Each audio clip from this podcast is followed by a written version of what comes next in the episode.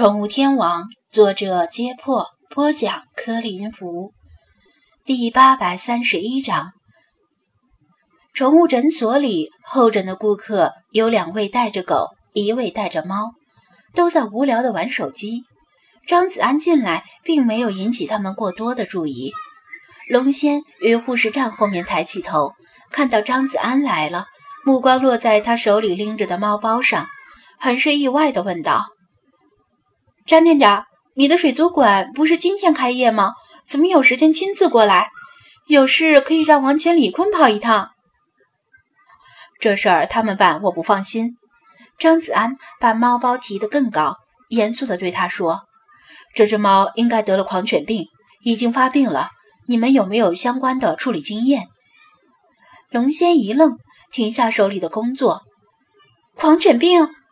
嗯，反正我没有。”我只是在学校里学过一些理论，好吧？孙小梦在里面吗？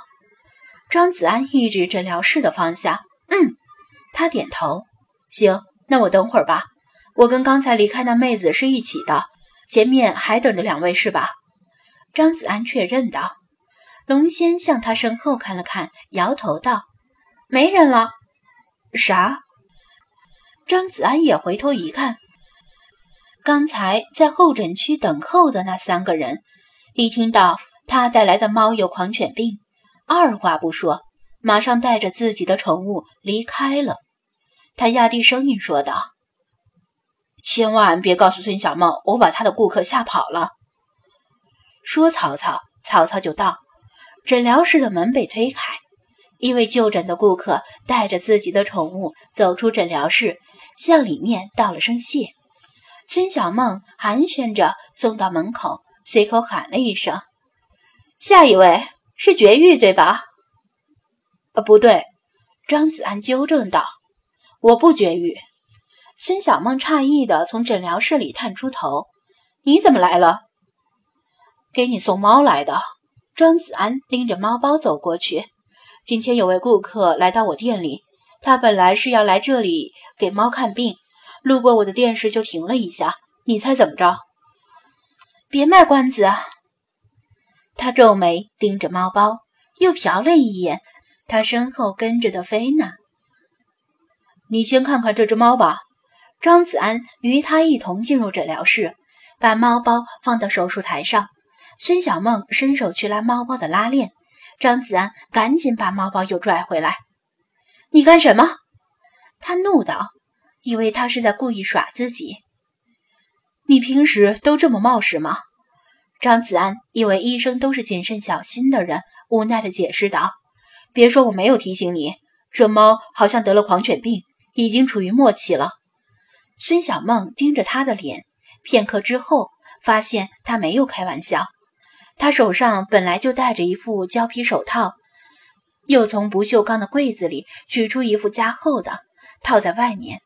然后很缓慢地拉开猫包的拉链，张子安怕那只患病的暹罗一下子窜出来，而菲娜又是那种奋不顾身的愣头青性格，侧移两步挡在菲娜的面前。嗷！尽管灰败的眼睛生气全无，手术台的强光依然令暹罗受到刺激，发出一声凄厉的哀嚎，身体剧烈的痉挛起来。由于病毒对神经的侵袭，他下颚肌肉失去了控制，嘴巴一直张着，闭不上，尖尖的犬牙露在外面，粘稠的唾液与齿间拉出晶莹的细丝，只要被这牙齿划一下，千把块钱就不翼而飞了。他只从猫包里钻出脑袋，就被早有准备的孙小梦按住了脖子，无法动弹。是狂犬病吗？张子安问道。是不是得病？他说了不算，得职业兽医说了才算。孙小梦默默的点头，注意到暹罗的脖子还系着项圈。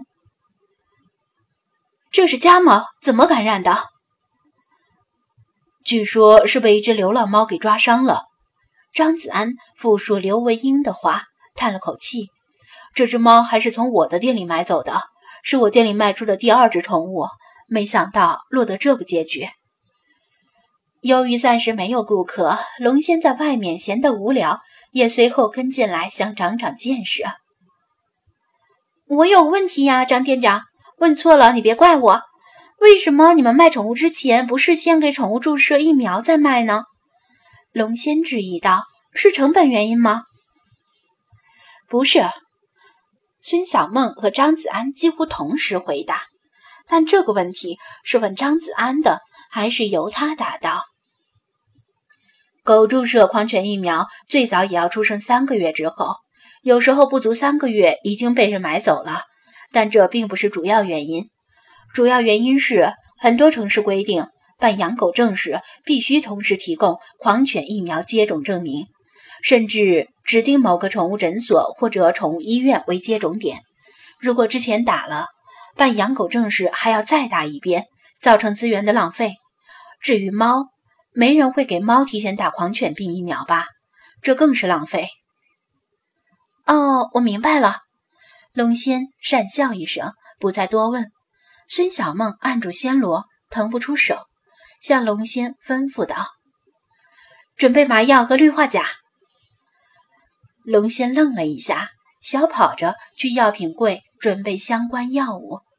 他知道孙小梦是要给这只患病的暹罗进行安乐死。猫主人是谁？孙小梦问张子安：“你能全权做主吗？”这只猫就算是得了狂犬病，也是有主人的猫，算是他人的财产。张子安还真不能擅自做主。他让孙小梦稍等一下，给赵琪发信息道：“打完针没有？帮我向文英姐转达一下，她的猫已经被确诊为狂犬病。”现在的问题是，它现在已经是行尸走肉，活着比死了还难受，而且有伤人的危险。能不能对它进行安乐死？需要得到文英姐的同意。很快，赵琪回复：“打完针了，我现在送他回家，就不回宠物店了，让诗诗把我的东西捎回来。文英姐精神状态很差，一副忧心忡忡的样子。月月一直在哭。”安乐死什么的，你自己决定就行。一定要问他吗？月月还在旁边呢。张子安回复道：“必须要问，这是他的猫。